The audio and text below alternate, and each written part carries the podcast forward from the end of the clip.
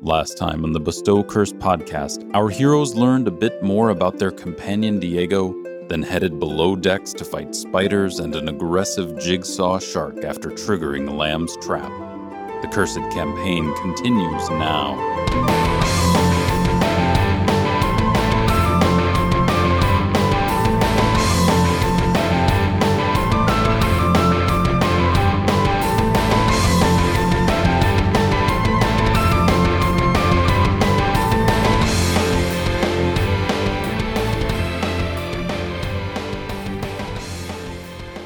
Welcome back, everybody. Time for a boss fight. Oh no. Oh no. Seven episodes in, boss fight. Why not? Wait, is this the end of book one? No, it's just, a, you know how books have mini bosses and stuff? Yeah. That's what this is.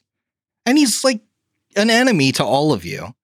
Seems very fast to have that enemy show up, but hey, it's what brought you all together. Yeah, I was really surprised that he would show up this early. And also Gadron's here too. That that crocodile. He has a clock in his belly and everything. I was gonna say that's He's how we the know one it's that the same stole- one. He's the one that stole one of Nine Lives' lives. We Peter Panning out here.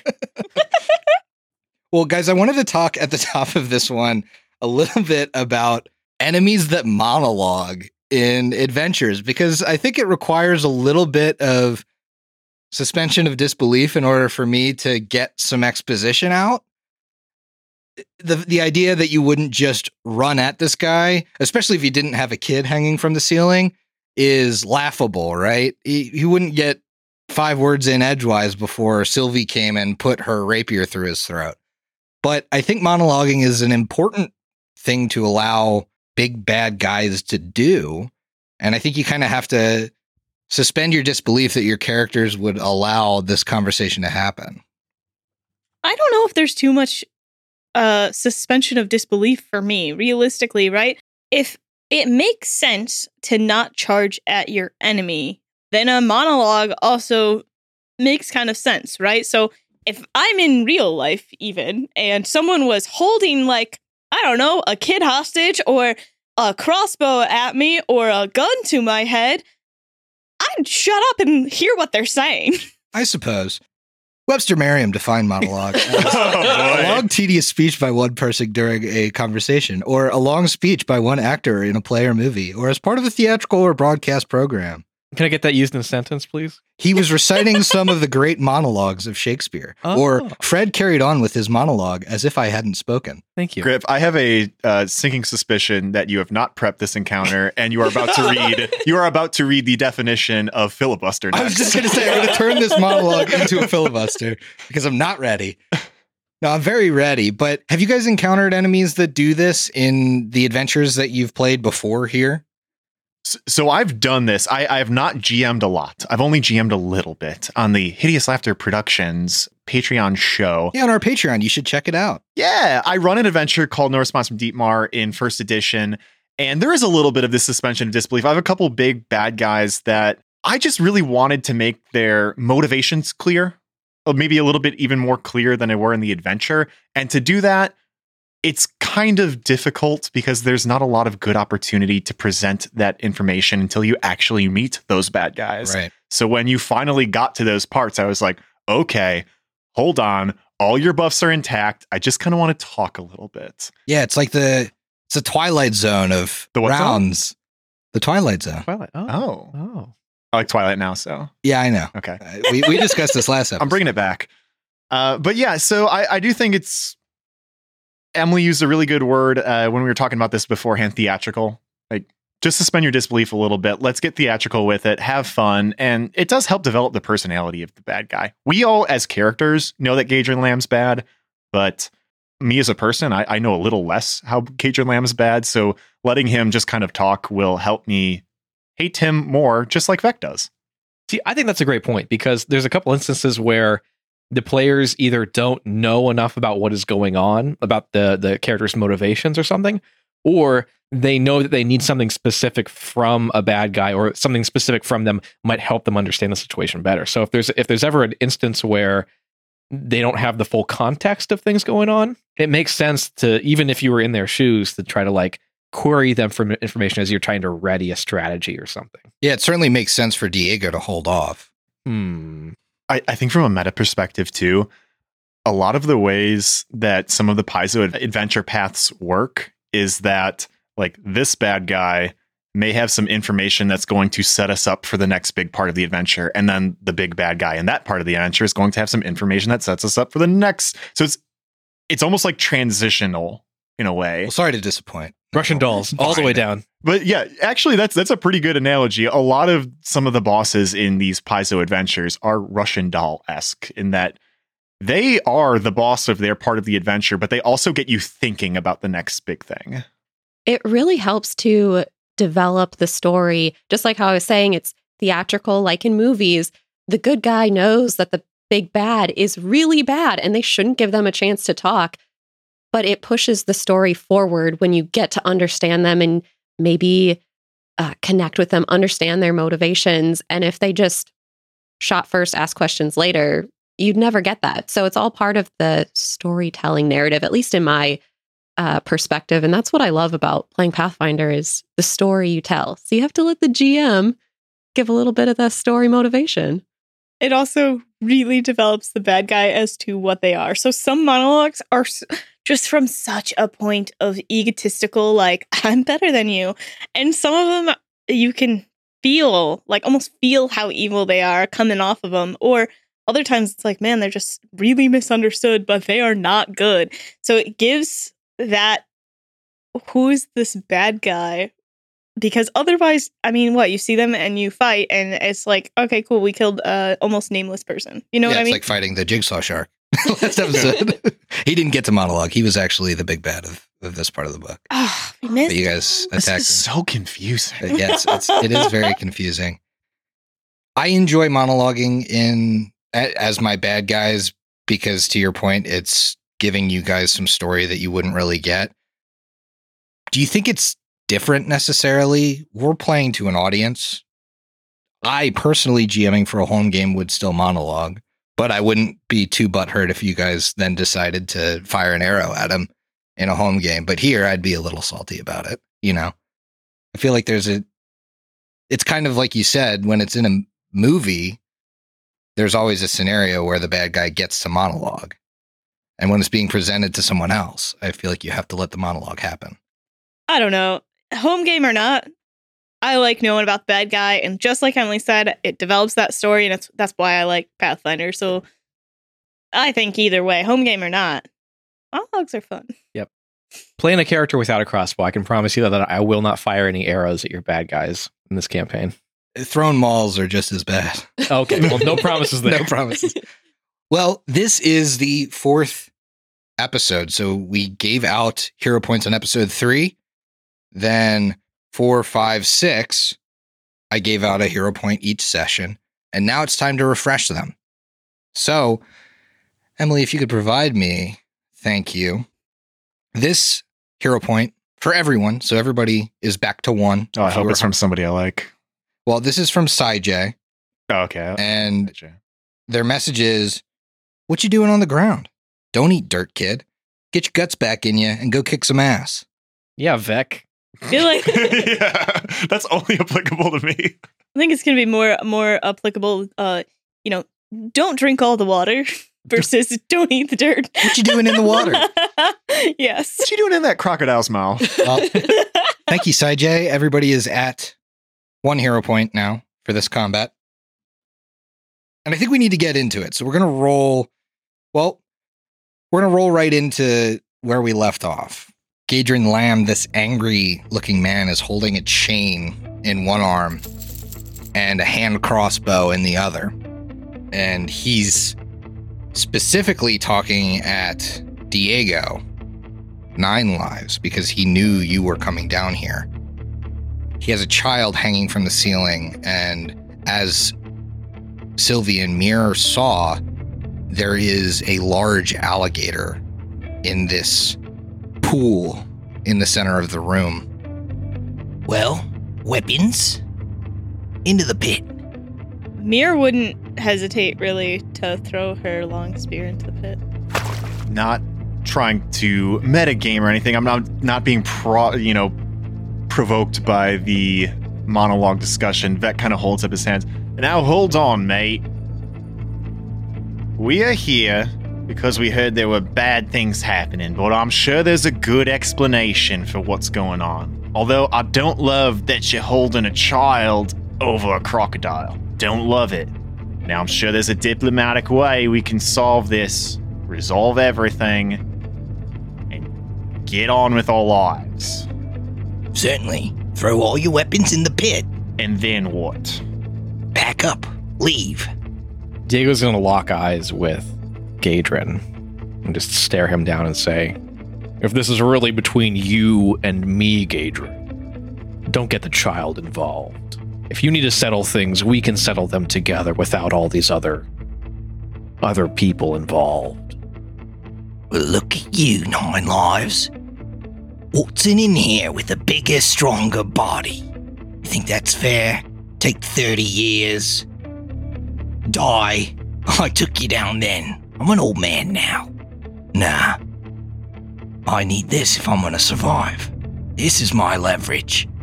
Throw that big hammer of yours into the into the water with gobble guts and back away. I don't mind leaving Mr. Relby here, his decrepit old building.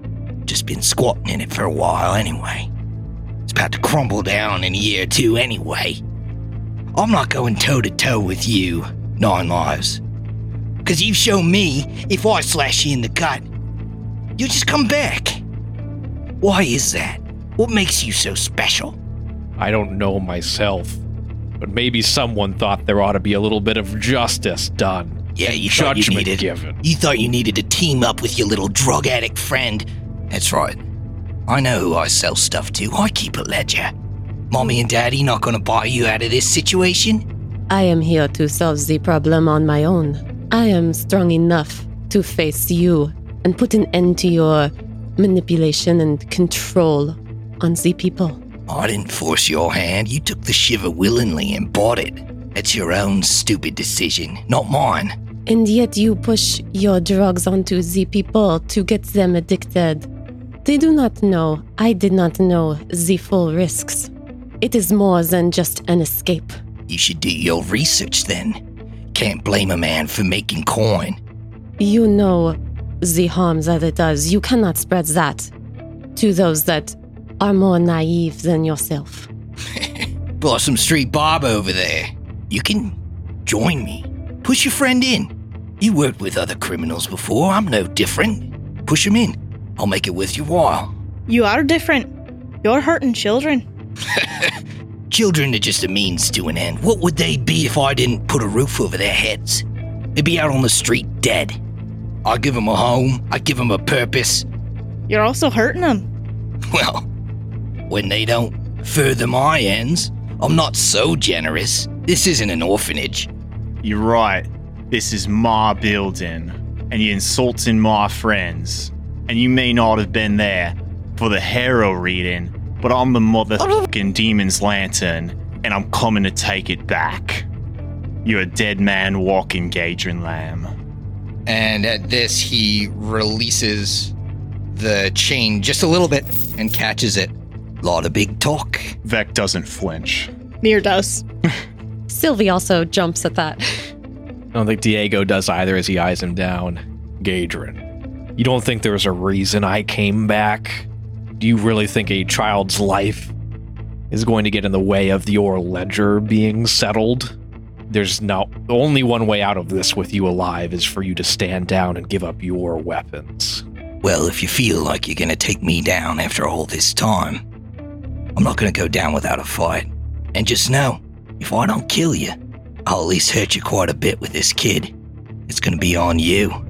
And he lets it slip a little further. Hmm. And at this point, you all can see the alligator bubble up and start to rise.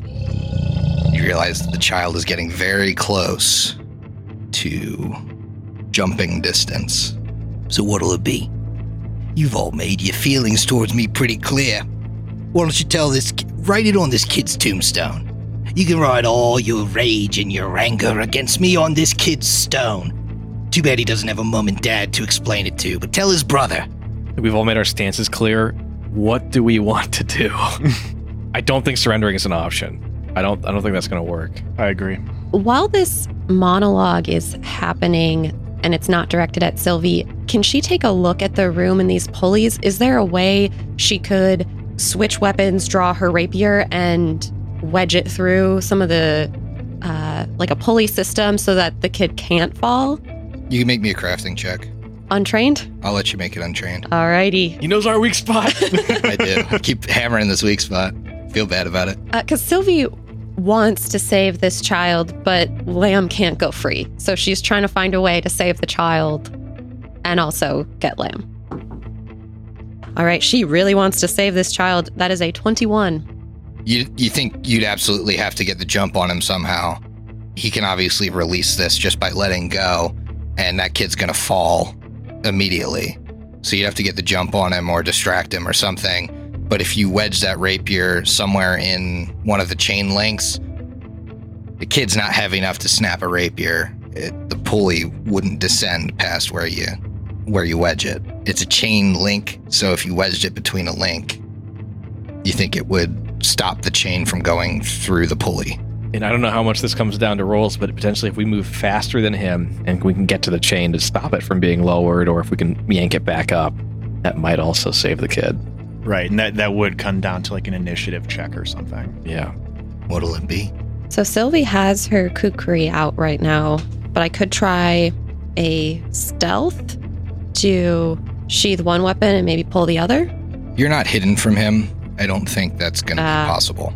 However, you could make a deception to make it seem like you're taking that off your belt to throw into the. Mm. Oh, that's an interesting thought. Yeah. That's slick. That would be good. Sylvie's not very good at hiding her emotions, and uh, she has a plus zero to deception. Vec has crossbow bolts. Got a lot of them. Is Vec okay at deception? Thread the needle, Yes. baby. I am. Now, could Vec do very similar play? I could do that. So Especially because you've been the one talking. Listen, I do not want to abandon the opportunity of us to all leave here happy in a diplomatic solution, so I'm willing to work with you here. He starts to take his crossbow off his back, grab his um, all of the bolts like in his hand, in his other hand, Sure. as I deception to start moving them into the blue abyss of the water in the middle of this room. I'm looking good with a 24. Oh, That is pretty good. that's pretty good. I believe this would be against my perception DC. Yeah. Yeah. That'd be pretty good. That would mean he'd need to have at least a f- like 14 perception. I hope he doesn't. He does not. So you take that off your back. The second you load it, combat will begin. Okay, I'm not loading it. I- It's like throwing it. I, it's like I've got. So you've, I'll- you've allowed yourself to draw the crossbow at this point. I have a. Cr- I have like. I'm holding my crossbow in my left hand. So you usually have to have two hands on a crossbow to use it or anything. And then in my other hand, I was drawing the bolts. Mhm. Like I have a, a handful of bolts. And what I'd like to do is kind of release the pressure on my hand that's holding the bolts. So I just have one left and try and jam it in one of the chain links. So the issue is going to be that you are nowhere near the chain links. So he's holding the chain, which goes up to the ceiling where there's a pulley Oh, and is dropping the Jesus. child there. That is not So, what the map says. Okay. Unless you want to, yeah, that stuff in the middle Mhm. is walkways. Oh. So unless you want to, Were you thinking of either her throwing the rapier in or shooting a bolt in through Exactly. the links? Yeah. or if she gets the drop on him and runs up to him, she can stab that chain into the ground. I thought the But yeah, way- there's I there's no thought way the from way- where you that- are that you're going to be able to. yeah, that kind of screws the whole plan because there's there's w- this weird stuff on the map that makes it look like there's pulleys that I could have Gotcha. reached. Yeah. So so maybe instead, what I'm doing is taking the stuff off of my back and making a act of moving towards this emptiness to throw my stuff in to kind of draw his eye to give the opportunity for someone like Sylvie to make a dash for it. Ah, that's a good Hmm. thing. Yeah.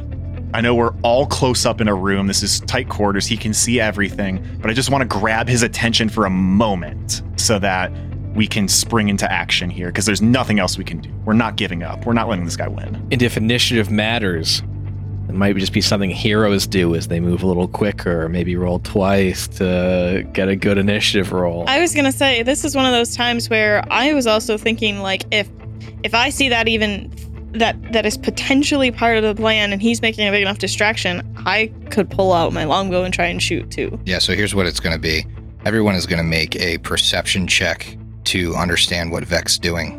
Mm. Makes sense. This is the important perception check. This is against your deception DC. Okay, that would be a 17 total. 17 on the die plus 7. Got it. Natural 20 for a Oh. 24. 17. I'm transparent as hell. or we just we can read each other. We know Wow. you. Okay. That's going to be your initiative. oh, oh, nice. I'm not against that. That rocks. So, through coordinated effort and realizing what Vec is doing, you're basically all acting quickly. Diego, you had a 24, Yes. Mir had a 17, or 17 on the die. 17 on the die plus 20 plus 7 to get 24. How do we resolve that? Because then that makes three 24s. You get We to get to choose the decide order who in which acts you in act. order. Okay.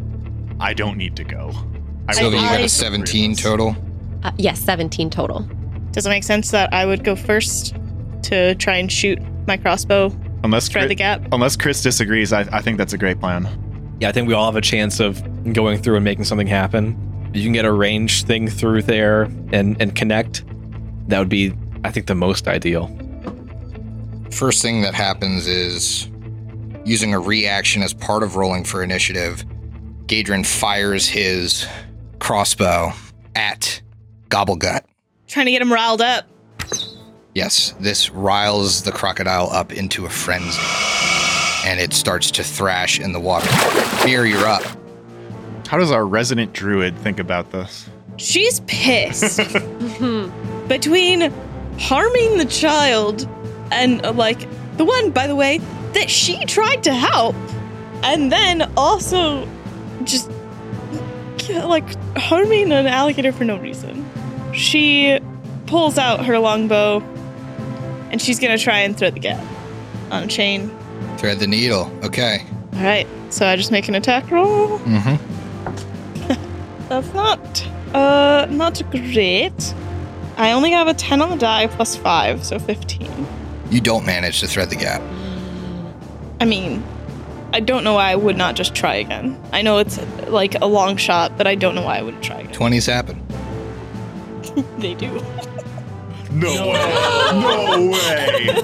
That's awesome. Oh. It's a Because I go-to. have a plus zero. It's just 20. But it's not 20. Okay. It would miss. However, with a natural 20, it threads the gap. Oh my god. How do you feel about being a hero? I'm stressed. That rocks. Hero point. Hero point for that? Yeah. That's deserved. This this die gets Wow. to stay up here. It's a good one. All right, I need a sponsor. Unfortunately, pause for a moment. How emotional. God damn. I can't believe it. That's so awesome. This hero point is sponsored by Tyler D, who just says, "Don't die." I'm trying. We'll see, Tyler. At least if I die now, I know I've saved the child. Next in the order is Diego. I have one more action. Didn't you draw the bow? Fire, fire. Oh, yep, you're right. I did draw the bow. I don't think this is optimal by any means, but Diego is for sure going to enter a rage on the start of combat for this. That makes sense. Then he is going to sudden charge all the way around Gadrin, Oh, dang. and he is going to, at the end of his movement, because he's next to him after he ends his charge, he is going to strike at him. Yes. No. That is a 15 to hit. That misses. That's my turn. Vec, The alligator and Gadrin Lamb are within 30 feet of Vec. He snaps his fingers. I don't know why he snaps his fingers, but he reveals the tattoo that has the electric arc thing going on, and both of these creatures need to make reflex saves. okay. The alligator gets a 21. That is a regular success. Gadrin gets a 25. also a regular success. So half damage. Oh, darn. Minimum. That is five total. So you're going to take half of that. Assuming he's probably two just points of damage. Yeah. And then he's going to focus down on Gadrin Lamb. Get out of Maw Building with a little bit of a intimidate check Okay. to try to demoralize. A two on the die, Fail. coming out to a nine. Critical fail. Right. That's it's it's a critical fail, which means I nothing. don't think there's a special effect, but Just it's a wanted critical to check, fail. but yeah, critical fail. Get your next round. All right. It's Gadrin's turn. It's my building now. He's going to intimidate you right back. that is a 22 against your will DC. That succeeds. Okay, he reloads and fires at you. So I am frightened one. Mm-hmm. Okay. Because you're frightened. You're flat-footed to Gadrin. I'd say, what what exactly does frightened one do to you? Frightened one, if we want to talk about it. Yeah. You're gripped by fear and struggle to control your nerves. The frightened condition always includes a value. You take a status penalty equal to this value to all your checks and DCs. And normally it doesn't make you flat footed, but I think Gadrin might be a little special, it sounds like. Adrian has some sort of ability that uh, causes this flat-footedness. Hmm. Mm. Oh, okay. Yeah. Good for him. That's also a 22. All right, that is a regular hit then. Close. Close to being a crit with the flat footed. That is 11 points of damage. Dang. I'm at zero. I'm down. Because I wasn't able to heal after the Yeah. shark attack. Takes Vec down, and then as a reaction, he turns to Diego You're next. and immediately demoralizes you. This is a different turn than when he used the reaction for the dropping the uh That's uh, that's an in, uh, it's a part of his initiative. Oh okay, okay. That is a 20 to intimidate you. That succeeds. Or sorry, a well, 22. A lot of these 22s. He gets a plus 2 bonus after he's downed one of your foes. That still succeeds. Still succeed. Yep. Okay. So I will turn the flat footed condition on for myself as well. Next in the order is Sylvie. Sylvie, your friend next to you has just dropped with a crossbow bolt right between his shoulder and his neck. You're worried that might have been his jugular. And he's really hot if that changes your mind about what you're planning on Sylvie has no skill in medicine or any way to heal him, but she can hurt the person that fired that bolt. So Sylvie strides up to complete the flank with Gadrin. When doing an action like a trip that has the attack qualifier, does that benefit from flanking at all? I was trying to find flank and I couldn't find it on the sheet. I feel like if, if it's against one of their DCs, like their reflex or It is a fortitude or DC. whatever, Yes, so when you and your ally are flanking a foe, it has a harder time defending against you. A creature is flat footed, taking a minus two circumstance penalty to AC to creatures that are flanking it. So unfortunately, no. All right, that's fine. Sylvie stares down at Lamb, saying, Not if I could have anything to do about it. And she is going to s- try to sweep his legs to trip him. Okay. This is against my reflex DC. Yes. Only an 11. That is a critical fail. All right. So, normally, if you critically fail a trip, you fall prone. But on a critical failure of a trip attempt, you fall and land prone. So, Sylvie falls after trying to trip. And then you have one action remaining. And so then she'll stand back up again. Sounds good. This alligator is enraged, and Sylvie is the closest creature to it. So it's going to attack at her with its jaws and will miss with a 13. doing. Oh, thank God. that would have been bad. It will attempt to attack again and will miss. oh, And then it's going to swim over to easier prey and be in front of Mir and Figgy.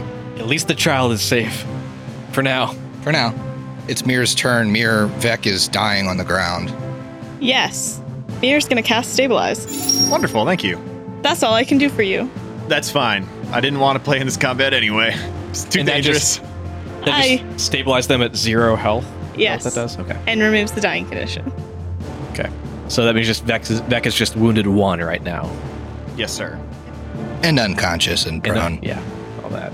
So I guess with my last action, I will have Figgy attack the crocodile. This is concerning. All right. Attack number one is a bite at the alligator or crocodile. Alligator. Alligator.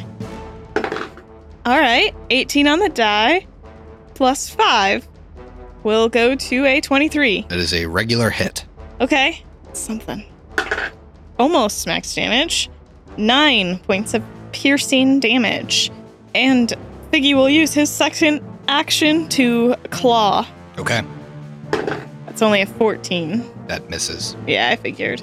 Okay, Diego, you are flanking Gadrin Lamb. You are frightened one. Yes, he is. He's, you know, having previously stalked all the way around him, trying to set him off. Something innate triggers in him that this is the man who he has this connection with that maybe did something to him in a past life. So he is he's definitely sh- a little shaken because of that, but he is going to just start attacking with this mole, trying to connect and wail down on him. 19 to hit. Does not hit. even flat footed? Flat footed. Does hit. Yes. Oh! Thank you for the reminder. That's that's Not good. I a needed that. problem. Thank you, Haley. With rage, um, this is going to be negative energy. Um, Okay. A little, a little extra negative energy on him. I'm assuming it all goes through. Well, you know, I'll tell you a little tidbit. As a normal old man, he doesn't have any special resistances. Perfect. That's what I was looking for. Pretty good damage. 14 points of damage. 14 damage is great damage. I think I'm just going to try to roll to attack him again, Sure. taking advantage of the flank for for while I can, while I'm think still up. I think if the four of us fought an old man and an alligator, it would go about this well yeah, right? in real life. That is a miss at a, at a less than a 12. Okay, yeah, that'll Yeah, certainly miss. Seven. We So don't s- have magic, it would go worse. We could take the old man. For five, five of us versus an old man, though, I think we have him. We got him. You have a third action. He can't like demoralize or anything because he's raging. That requires a concentrate trait. You can uh, try and cure his wounds. I could try to do that if I was even trained in that sort of skill set, which I'm not. I think I'm going to fish for the natural 20. Okay, I don't get it. That is a not a hit. not a hit. Sure. Vec, you are no longer bleeding out. However, you are unconscious, stable. It's been a stressful encounter for me. So you moved me right before. It's funnily enough, I was that's already when there, you right? acted. Yeah, I you were don't- I right wanted to be before. sure. You were right before Gadrin. So, I mean, I've looked at my sheet. I've looked at hero point rules. I've looked at death and dying rules. I, I think I'm. I just gotta wait it out. I'm at zero. There's nothing I can do. It's not gonna get any worse, but it's not gonna get any better. So, who's next? Color commentary? He uh, groans and I guess sparkles a little bit. sure. Just like Aridin, you are absent from this world right now. Too true. Very, very poignant right there. It is Gadrin's turn. He will drop his hand crossbow, now being in combat, draw a dagger. So that's his first action. He's gonna faint Diego. So because my turn ended, I am no longer frightened, which means I'm Exactly. no longer flat-footed too. Okay. In, unless this feint succeeds. Okay. Okay, I don't think it will with a 16. Against what? That's gonna be your. Faint is your perception DC, so you should be good. I got a plus four on my perception, so that succeeds. Ooh, Griffin, okay. like, I'm probably DC the most 14. perception at a seven, so there's no way. So there's a slash coming at you. You're flat footed to this attack. Oh my god, buddy. I'm sorry. That's a 29. With a 15 AC right now, that is a crit. 16 points of damage. Oh, Hmm. What are you at? Like one or two left? I got a little bit of temporary HP for my Ooh, rage. yeah, sure, That's sure. good. Yeah. So I'm still up. I, it's not good by any means, but um, Yeah, I can't imagine it's good. we're talking single digits, obviously. But that's Gadrin's full turn. So Sylvie's up. Emily, I think we need you to end this encounter now. So the tricky thing is, Sylvie does not have panache right now. I don't think there's anything wrong with using tu- attempting a tumble through to go over, over, and up, and end up in the same square. You could certainly do that if you wanted to Yeah. try and get Oh. in panache. Panache doesn't. All it says is move through an enemy's square. So if you're doing it to fish for panache with the tumble through, you don't have to like move away Actually and out of the move. flank if you It's like a feint with extra steps. Yes. Yeah, she's Pretty just much. dancing around him. exactly. Okay. Yeah, I I I'm gonna- believe in you. I'm gonna give it a try. It's a move action, but it is against a reflex DC, which I'm guessing is gonna be pretty high. And we have hero points. You do have hero points. Which which we need to use because there's no one else who can heal right now. But should I should I save it for an attack? So I'm just thinking just thinking through. Do you have to is it roll twice and take the better or You you roll once. If you think you would want a hero point, you would spend it then to roll again. okay, okay, so I can roll first then. That's a twenty-five. that beats. Yes! Oh my god. You are in panache, Oh thank goodness. All right. and when you end up in your square, you are flanking him once again with Diego. So then he's flat footed. Alright, so we know you need at least a nineteen to hit. Maybe an eighteen. But somewhere like a nineteen for sure hits. It's not that hard. Just roll high. okay. All right, this is not gonna do it. Do I use my hero point now? We're in trouble.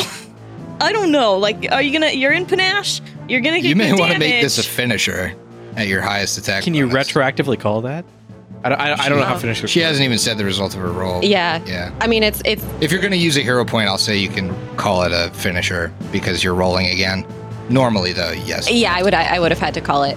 I mean, I, if I get that chance, I, I think I need to take Yes. it. So this is. So after Sylvie does her dance around Lamb, she does an extra flourish with her kukri, and hopefully that rune is burning bright. That's not gonna hit. Can I throw my hero? but but hold on, hold on. Use more than one. Hold on. So, because this is a finisher, even though she didn't strike, she still does damage. Okay. Hell yeah, Emily. Let's go. So, she still does half of her precise strike damage to the target, even though she misses. All right, so I rolled seven, so that's three damage. So, even though she doesn't hit, uh, she still nicks him just a little bit. But that does end her state of panache. Yes, it does. Uh, but she still has one. She still has one action. Action. You could use it to attack. You could try and tumble through again. I'm going to attack Okay. with a natural 20. Okay. Oh my gosh. Critical hit would have been really great with the finisher, but Uh, still yeah. should be good. Uh, so this is not a deadly weapon. Health is health. Well, Yeah. well, is it a critical hit though? Or is it- is his AC? What would it go As to? long as it's Yeah, that's- 24. 24. Positive. Yes, it is Okay. a critical Okay, hit. just just trying to make sure because it it the twenty adjusts it up. It's not. yeah, I didn't think she had a negative modifier, Right, and he yeah. is being flanked. so- Yeah. It's only her second Yeah. attack. The tumble through was a move. She's got an agile weapon too, which helps. Yeah, so even at her lowest, it's just a zero plus zero. Okay. Could I have that d6? Or I guess it's just 1d6 times two. killed this elderly man. Pretty high damage 14 points of damage. What does it look like? This geriatric drug dealer. So Sylvie did a flourish move, but didn't quite connect. And then she swings around all the way and slashes out and cuts just right at his neck and gets his jugular. And he drops to the ground. Yeah, he's got that old man papery skin. It hardly even looks like it. It takes a, a second to start bleeding, and then he drops. However, you're not out of combat because it's Gobblegut's turn. Figgy hit him, so he's going to try and strike back. 23 to hit Figgy. That'll hit. Three points of damage, min damage. He's going to grab with his next action. This is gonna be against my reflex save? DC? You're just grabbed. Oh, I just get Or no, he's. Yeah, you're just grabbed. He has to spend an action and he grabs you. And now that you are grabbed, you can use a special ability called Death Roll. Oh. Oh no. Rolling rapidly and twisting the victim, he's going to make a Jaws strike with a bonus. and that's going to miss with a three on the die, Huh. which also means that Figgy is released. Wow. Oh man. Yay! Mir, it's your turn. Okay. All right. Well, uh, with that, Mir's gonna have Figgy attack. So jaw first. Jaw first. Sixteen plus five will be twenty-one. 21 hits your target. Good, good deal. Minimum damage for three damage, and then claws next, which is at a much lower bonus. Ugh, only a six on the die plus one is seven, so that's not gonna hit. That's a big ol' miss. Yeah. All right, and now it's Mir's turn. Figgy is toe to toe with this way bigger animal. And you see the ferocity of a badger at this point. He's just. And you see all the hair sticking up off of his back. Mir's, Mir's gonna do the one thing she can definitely do. It's electric arc. Hell yeah. Woo! I know what immunity is going to come up a lot in this AP. No, it's the best. Uh, so I need re- Reflex save from me. Wow, Yeah. everyone's got rings of energy resistance electricity or whatever so it is. Weird. That is only a 14. That fails. Nice.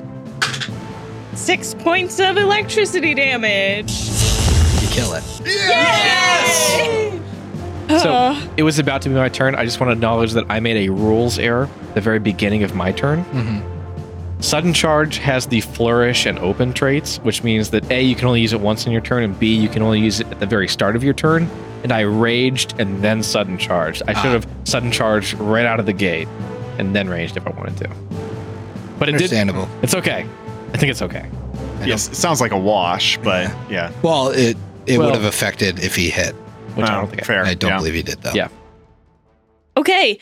And now you're in this room. This child is clearly in pain, hanging from a broken arm. Yeah, Mir's gonna spring into action, and Diego and Sylvie are close to the actual pulley, and so she's going to call to them, "Get the child down. I'll get Vec," and she'll run over to Vec and treat wounds.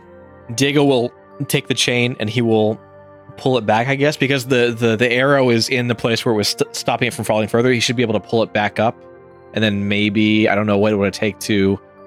Yeah, you could pull it back up, and then Sylvie, if once it's released off of there, I think you could probably like reach and break it. Maybe you do that in opposite because Diego would probably be the better one to reach Mhm.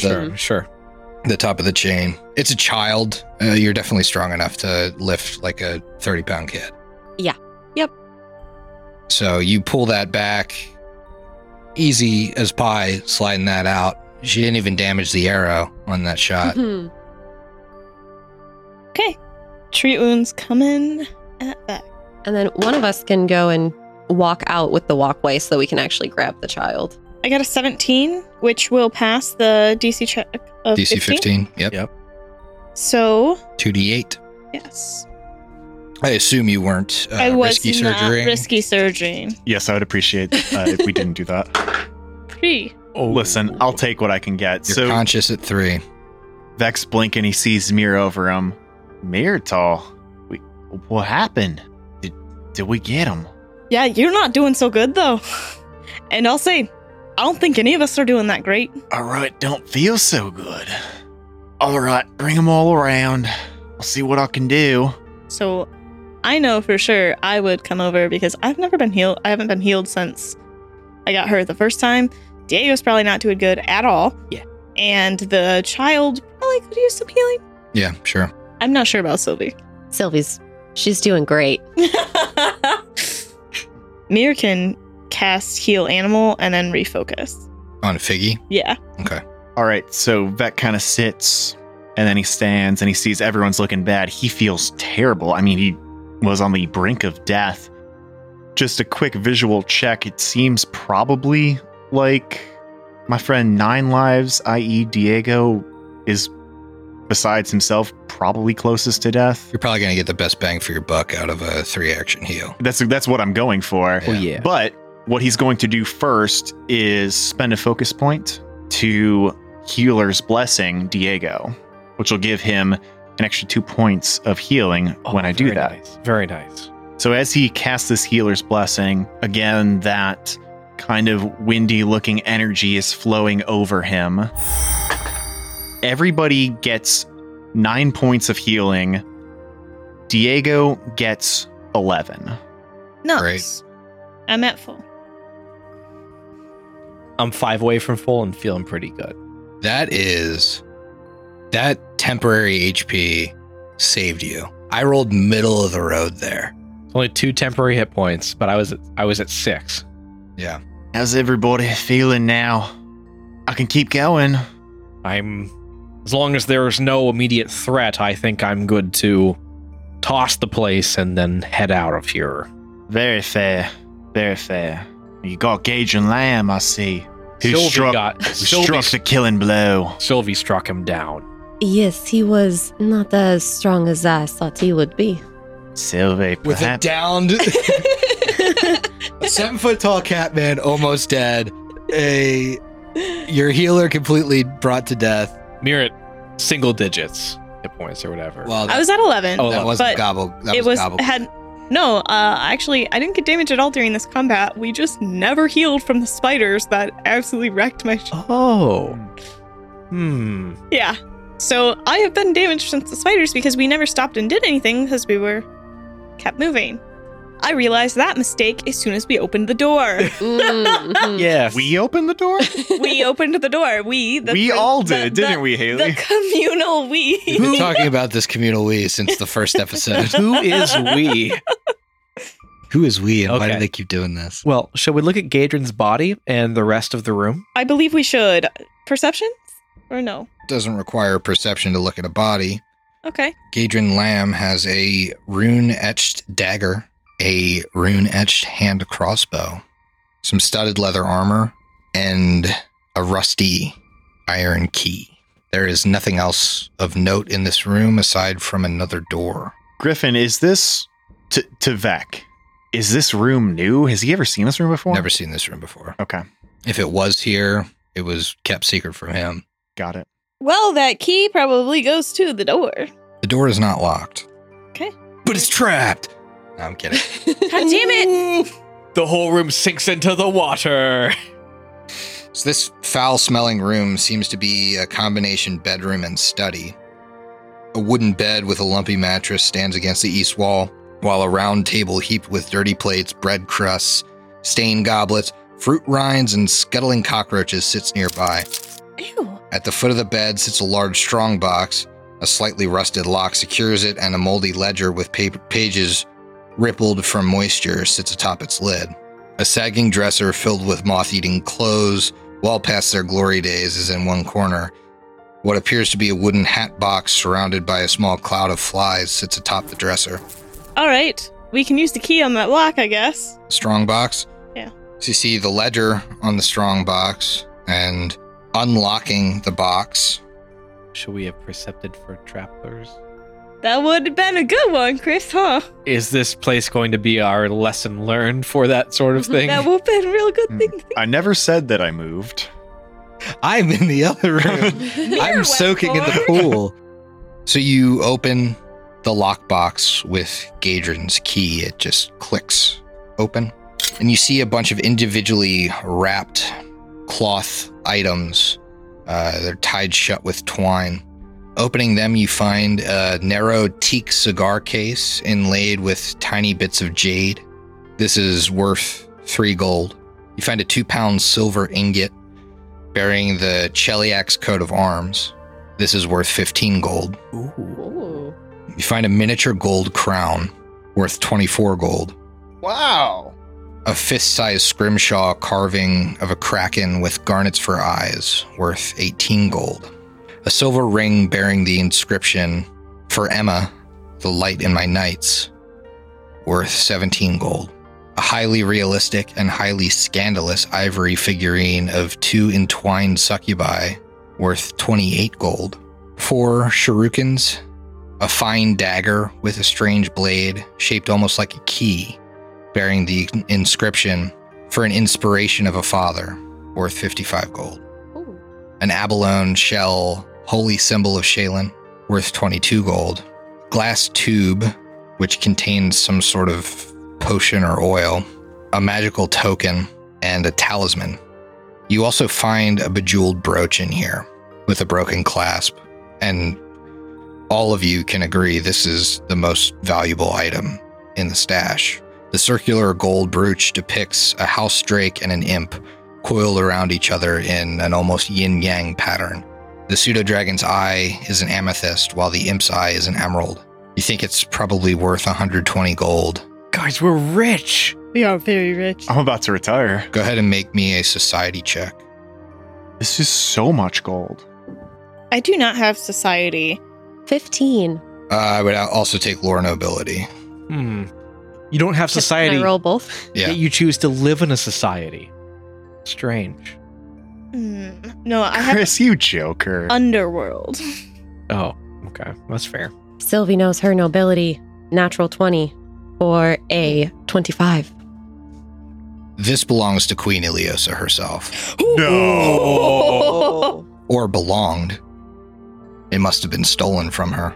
oh, we're screwed. Maybe we hang on to that and don't try to pawn it off in Corvosa. Yeah. Sylvie, uh, when she realizes that she like recognized the imagery on this brooch, says, This is a dangerous item to have. We must be careful with this. This at one point belonged to Queen Iliosa herself. I used my first action to leave the room. I used my second to dive into the water, and my third to swim down the river. I would also accept a society check or a lore Corvosa check on the dagger. oh, okay.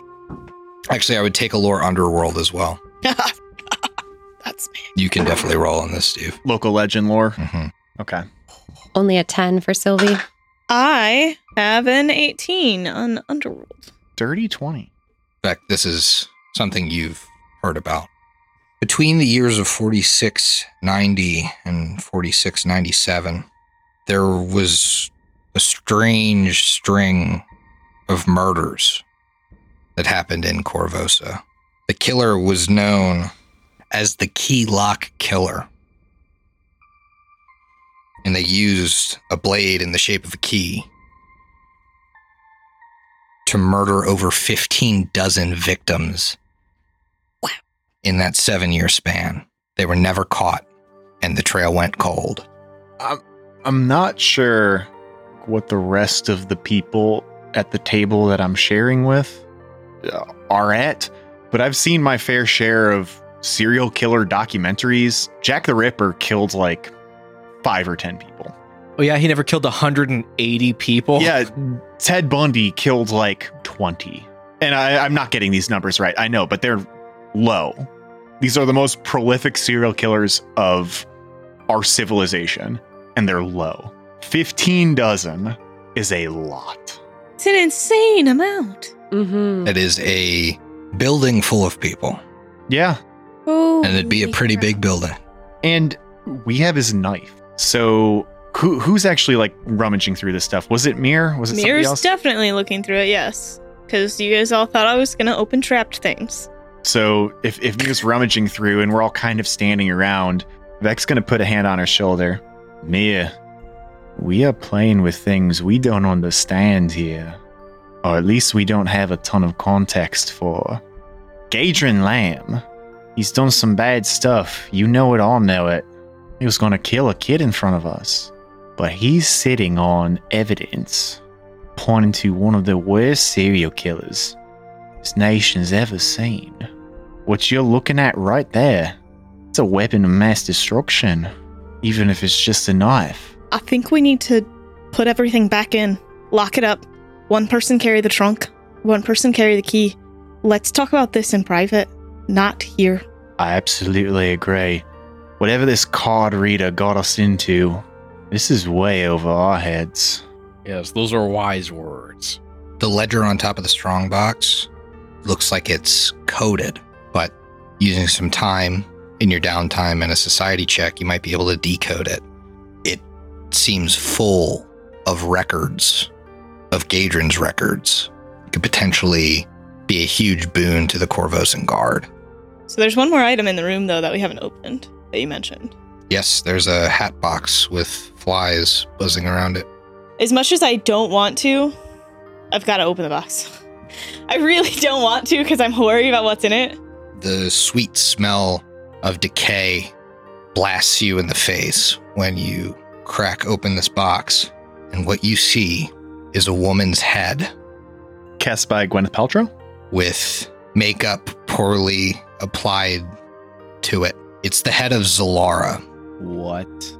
Make me a medicine check, Mirror. Uh, yeah, absolutely. Why not? Like, that's weird. This is weird. Oh my god. So, with an 18 on the die, that goes up to a 25 to know what happened to Zolara, our fortune teller. This woman has been dead for weeks. Who did we talk to? That's so scary. What is happening? The head is resting on something. Okay. We ate refreshments in her house. We We did it. broke bread with the thing. Sylvie did not eat anything there. Oh, 'cause Mirror the wine, ate everything. that's true. The wine wasn't good enough for you, if I remember correctly. Yeah, and she's real thankful about that. What is the head resting on? yeah. Mira will gently nudge it aside to try to get whatever it is resting. There's a small iron box. You open it, you find a harrow deck with hand painted images that decorate it. The cards' frames are gilded in silver, so they sparkle and flash under the light. Despite the worn condition on the card backs, the images on the faces are so vibrant they seem like they move when viewed out of the corner of the eye. You pick it up and you instinctually feel the need to shuffle. And when you do, the deck feels like it shuffles itself.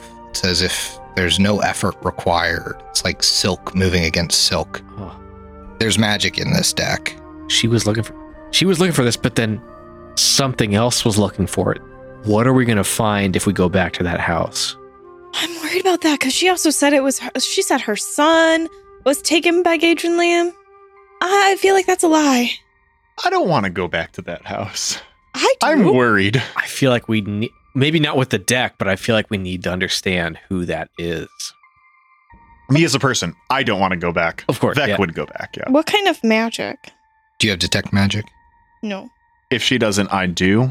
So so Vec could. Yeah. In 2e, detect magic, does it still give you auras? Let me read it quick. It is definitely different. It's a little bit different. I thought defeating him would make me feel better. I'm now stressed. Yeah, this goes way deeper. There's thought- so many problems here. Yes. All right. So compared to one E, detect magic as a cantrip is much less effective. Right. That's not a, no- not a bad thing. It's just a, a game balance choice. But basically, with detect magic, you can detect the presence or absence of magic, and you receive no information beyond that. That it's magical. Um, you detect a- illusion magic only if that magic's effect has a lower level than the level of your detect magic skill, which or spell, which I would As a heighten cantrip, up. it's heightened. Like, yeah. But But, But still. regardless, there's nothing else. So if it's magical, I would know. Otherwise, I don't have any clue. You could certainly roll to kind of identify Hmm. the type of magic, which would be if you're trained in occultism or arcana or nature or religion. Nature. that is the nice thing about identify is like most magic items you can roll any of those four, which someone usually is. I'll Right. roll the religion to see if I can. 19. 13 on religion.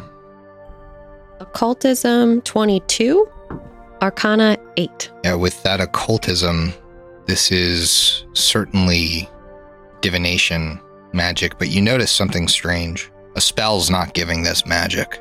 Because you used occultism, there's something spiritual about this. All right. I've dealt with haunted items before. Yeah, you're something of a pro. In second edition, No. I have no idea what I'm doing in second edition. but, but actually, in character, you know, Veckel kind of, all right, I can taste the magic on it, but it's not in the vein of the divine. No, like no magic I've ever experienced. It is more of a spiritual nature It is not from a ordinary spell. I do not know much more than that. I think maybe we should put that in the box. We're gonna have to grab them all. All of this. Do you want to take the head as well? I feel like maybe we have to. This is uh, this is Haley thinking. Haley, I think we're gonna have to. Like, I don't know. Maybe bring it to the guard. So I'm not opposed to that in the future. But you But- did murder five people Yeah. in here. Yeah. Carrying around a bunch of evidence of serial killers and the queen's brooch and a severed head is not a good look for anyone. I think we need to decipher the ledger and then figure out what we want to do with the information. Agreed. The one thing I would say is that the head is the only thing keeping our sanity intact over what the per- whatever we interacted with in the house. The only thing keeping us understanding that she's actually dead. So I'm kind of in favor of keeping it as long as we can keep it on the down low that we have it. Well, But- it smells. Oh. But somebody had a prestidigitation. I do. I have that. Wow, gentle gentle of us repose do, is yeah. so much easier now. Yeah, you could certainly use gentle repose. It would be better, but you could It'll work. hide the smell a little bit Okay. with some prestidigitation. Yeah, I could I could be using that. But I think this changes some of the plans. I we can't walk around with a severed head to drop these children off. Nothing about that feels okay. You You're could right. Split up. We'll have to floating disc it over to where we stay. Uh, that, Just that- want to just want to note that none of you can cast that still. yeah. Griff, that is kind of what I was thinking. So at, at this point, Vec might speak up. Listen, hey, I think we're all in agreement here that we're in o- o- over our heads a little bit more than we expected.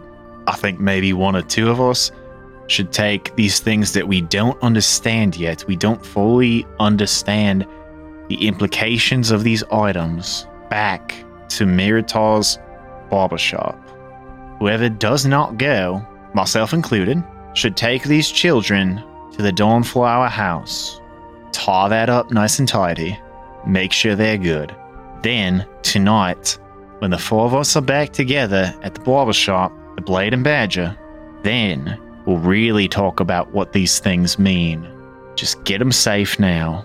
I'll take care of the kids, whoever wants to come with, and then we'll worry about what this stuff means. Diego nods in agreement. All right, well, I'll start heading towards my shop. First, we got to find a way to get back up. Very good point. This kid's been here the whole time. Oh no, he knows too much. Throw him back in. No. What was the kid's name? You never Wait a- got it. Hey, sport. well, we could uh, at least ask the kid, do you know how to get up? Do you know how to get up from here? They lowered me down through a hole in the ceiling. I, I don't know. uh, I could probably get back up that way, but I don't think you could. You could. We take a look around the structure to see if there's another way out or a ladder or something, a secret passage we may have missed. Well, why don't you make a identify check on the items you found? Oh. Is that a perception? No, that's any of the four from Oh, Magic. any The of the four magics, yeah. magics. Okay. Specifically, wondering about the magical token and talisman.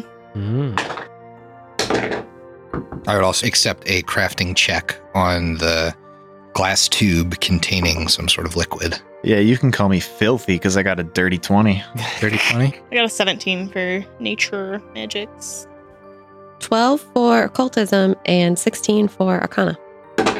Not it would worth have it, talking. it would have been a religion check for me. Yep. You recognize these items. Mhm. The vial is a glass tube containing a nectar of purification. The talisman is a talisman of emergency disguise. This one is keyed to appear as a member of the Corvosan Guard. Oh, the plot thickens. Oh. Oh no. The token is a ladder feather token. oh, Activating it creates a 20 foot ladder. Hmm. Is that a one time use or is it a. It is a one time use. All right, I got good and bad news. Good news is, I think we're sitting on a 20 foot ladder. Bad news is, we're only sitting on a 20 foot ladder once. so we can use it now and get out of here, not worry about climbing through an old sinking ship and all that nonsense. We're burning our 20 foot ladder. Uh, I thought the hole was only big enough for a child. It's only big enough for a child. You could probably use this ladder. Go outside and then Mhm. prop it up next to the building. Like go outside on the little dock and use it. Yeah, that floating dock area. If you could, you could, you can look around. That doesn't close off, and so you could prop it against the side of the building there, and it would extend into the water. But you don't think the water is super deep, so that might be able to help you climb the side of the building and get back to like that rickety pier on the top side. And there's Oh. no way just to get out if the water's not super deep and walk on the ground and You walk. could out. certainly swim. But like you said, it's not deep. It's deep enough for a large shark to be. I guess that's true. The shark is dead, and there is blood in the water too. Yeah. Just feels silly not to just go around the building and crawl all the way up. Why don't you just wild shape druid? I can't. I guess we gotta use the ladder. It doesn't matter. You could Yeah. swim across. There's really not that much keeping you from getting back to the ship. It's just 20 feet of broken dock. We've got the chain link. Maybe we can someone can climb up that and then pull people up. All right, our GM is telling us that we don't need to worry about this. We can get out of here. Please move on. Yes. Okay. All right. So, if we kind of make our way out of here, I'm in favor of Vec taking these kids to the Dawnflower House. I know Mir needs to open her shop up. We've got two more people in this party. Which one of you wants to come take these kids to the orphanage? Chris, are you wanting to take? Would Diego want to take the kids at all? Either or doesn't matter to me. Sylvie ha- feels bad for the kids, so she she can go with. I'll go with Mir, the one who is most hesitant about my background. Yes. All right. So, we go back up. We bring the kid, Mm-hmm. reunite him with his brother. Those of you wanting to take the children to the Dawnflower House likely have to wait here Mhm. until dusk when the rest of the children return. Those of you going back to Mears, makes sense that Diego would go because he's probably the only one that can carry all of these items. Can Sylvie actually keep the ledger with her to start decoding it while we wait? 'Cause I think she's the only one with society. Yeah, she is. And society would be used to decode. So you could spend the rest of the afternoon decoding the ledger if you like. Give me a society check. Well, she's working. May sound kind of mundane and almost not worth bringing up, but Vec like walks out onto the street, looks at the Relby Mercantile sign that's missing a ton of letters, and then turns away from it and sits back against the wall and kind of rides it down. And then as she's working all day and he's waiting for kids to come back, he's just sitting with Rebby Merkin or whatever it says above his head, just kind of in thought.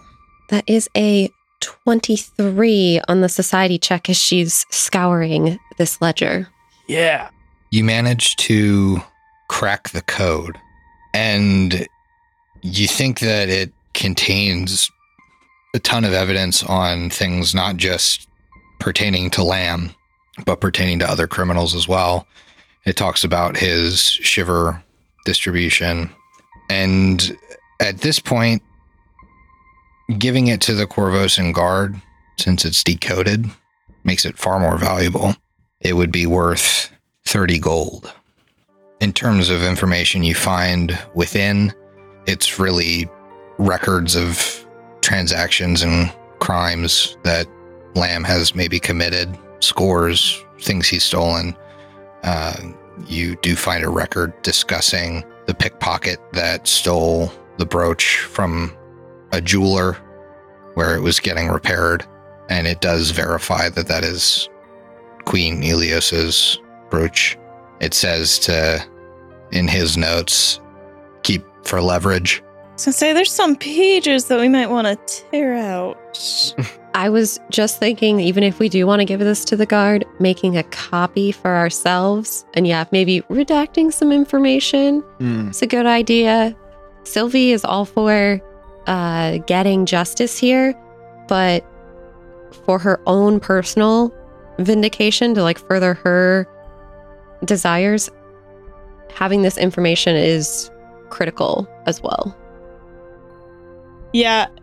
Whenever you bring it back and we start talking about it, Mir would also want to go through it, and if there's anything with her criminal friends of hers, she might also be looking to rip that out. We can cross that bridge when it happens. Well, that's assuming it would be shared with you. Oh. That is Hmm. assuming that. Yes. So you return the items to Mirror's shop, lock up for the day, trying to keep this head from rotting further, although it's been rotting for a while.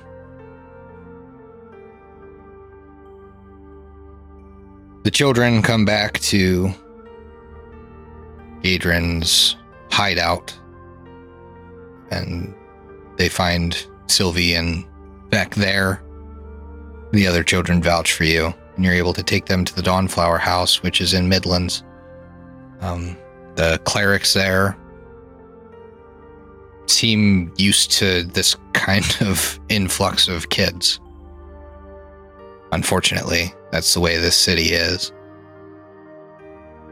But they thank you for bringing the children there, and they welcome you to visit the children at any point. You reconvene at the Badger and Blade. What's your next step? I think Mir would certainly lock up, and if she has anything to cover her windows thoroughly, she would she would probably do so. And I think she'd start kind of meticulously pulling out all, every item one by one and laying it out on the ground so we can really get a solid look at them all. Besides the head, she's not gonna move the head. I got a quick clarification. When we were in the house talking to the entity that we thought was the fortune teller, did did we discuss anything at all about after we took down Gadra and Lamb what we would do if we would come back or reconvene somehow? You didn't discuss it. Okay. Okay. I do want to go back to the house at some point. Check it out. I also do. But I think we need to go through this stuff and determine what we're gonna do. This is a lot of there's a lot of items. They're probably all stolen or some other nefarious nefariously gotten. Mm. Ill gotten gains. Ill gotten gains, yes, that's perfect. And on top of that, we've got a lot of evidence. So I know I mean, we didn't find anything new about the items out, at least I would assume Diego and I didn't find anything new about the items. no. So the only thing that would be worth sharing as far as information wise would be if Sylvie shares information about this decoded ledger. Otherwise, we can start talking about the items. Sylvie, as we're traveling, is guarding this ledger and she will share what she found with uh, the rest of the group, saying, I was able to decode the ledger to understand what Gadrin Lam was doing his records. It ties into a lot of the to some of the items that we have found and details the activity of him and the criminals he employed. Sylvie, this is bad. We were probably set up by whoever this fortune teller or the person pretending to be this fortune teller was. We're sitting on a weapon that's killed dozens and dozens and dozens of people. We're sitting on something that belongs to the queen. If any of this comes out, I think it's the hangman's noose for us. There's no explaining why we have these things, and even if we do, this is going to be trouble. We've got a lot of bad things in our possession. Sylvie's hands are shaking at this point as she's holding the ledger. I do not want to cover up the misdoings that have happened here, but how can we share this information without implicating ourselves, as you say? One thing I will note is that this ledger is very clearly Gadrin Lamb's and has the details of getting most of these items. So, presumably, if you provided this ledger as evidence, it would absolve you of the wrongdoing. You Even- also know that there's a reward out, at least for the Queen's brooch. Oh, that's good. Oh. No questions asked, but you have to return it to Castle Corvosa. Oh, These are things that would be good to do that we should think about.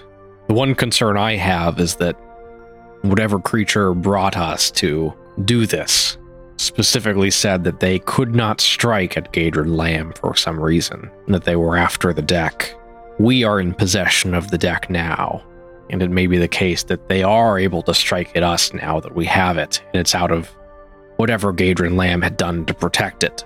I'm definitely in favor of returning some of these things, turning in the ledger and the brooch for this reward and for for for good, but I worry about this deck that we now have with us. Was the deck detailed in the ledger? But it was stored with Zalara's head. Yeah. So it's definitely her deck. Yes. I just didn't know if there's more information on it in What the if- ledger. I wonder if the he- head had some reason to do with why whatever it is couldn't strike at Gadrin Lamb. That's that, that- that's like a, I, I Yeah. we have no bearing on that, but Mhm. Is there anything else of significant about like the dagger in particular in the ledger? Yes, it's kind of an entry, like a journal entry, and it describes receiving a gift from his son. Excuse me. Ooh. You also find several entries of deals and transactions and scores gone wrong, all foiled by a black cat. Hmm. This mystery is very deep, wouldn't it seem? who could be responsible for such acts? I will say it was surprising to me to, to to learn that he had first killed whoever it was that I had associated with in my first life 30 years ago. Seems like I was some sort of entity in his way that he did away with, but the time frame is is news to me. Could it have been your father? I have no memory of, of, of such a man, but ordinarily that that the time between then and now would make sense for it to be. But given these other circumstances, I'm I'm skeptical of that. Is there anything else of significance about the rest of these items in there? Like maybe the ring that says for Emma? That's another personalized item. Not that you can find. Most of this stuff has just been pickpocketed Okay. and so would probably be fine to sell. Okay, so we have one pile of can be sold items, and then the pile of evidence, and then the usables, which, you know, the glass tube, magical token, and talisman. So correct me if I'm wrong. The way I see it is, we got some stuff that should not move from this barber shop. I also have a brooch that we can return to Castle Corvo, so no questions asked.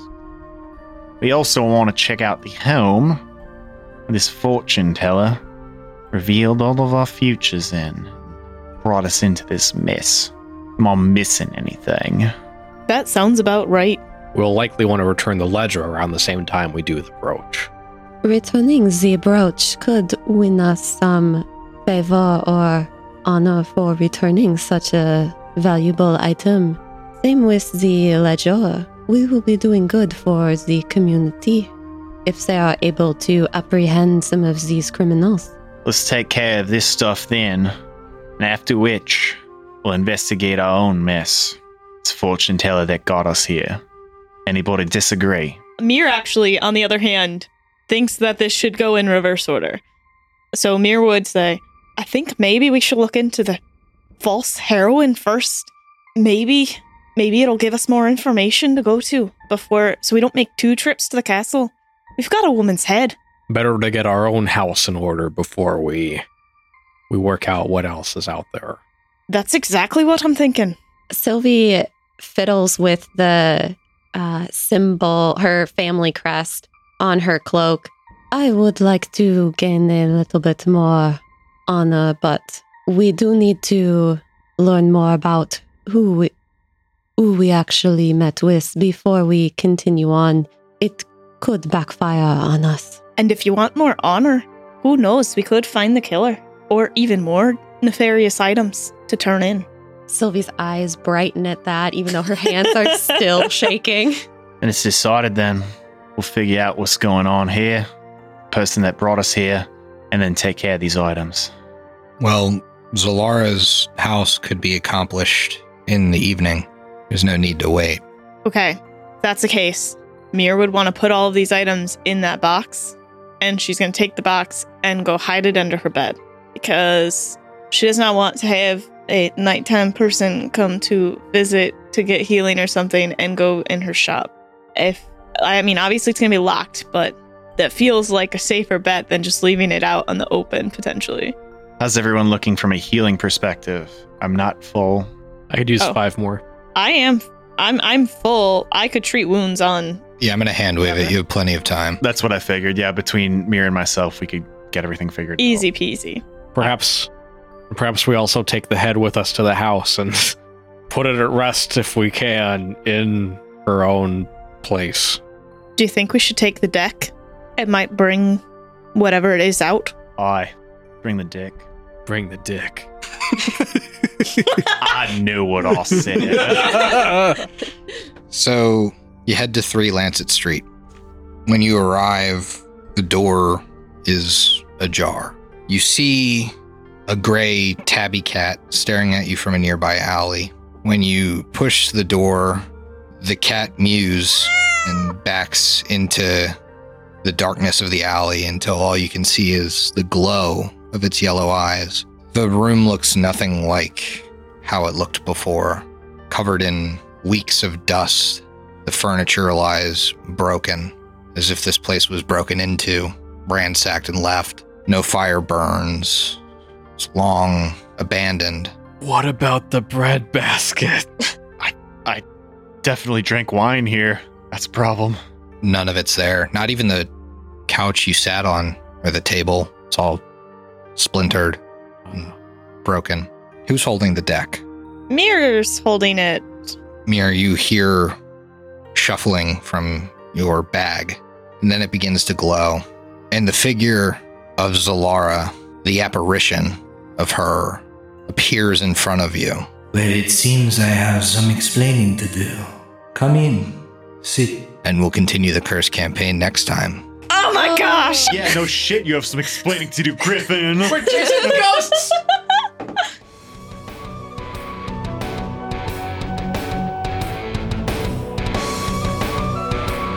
The Bestow Curse podcast is a Hideous Laughter Productions show. Hideous Laughter Productions is an officially licensed partner of Paizo Incorporated. Curse of the Crimson Throne is copyright 2016. Curse of the Crimson Throne and the Pathfinder Adventure Path are trademarks of Paizo.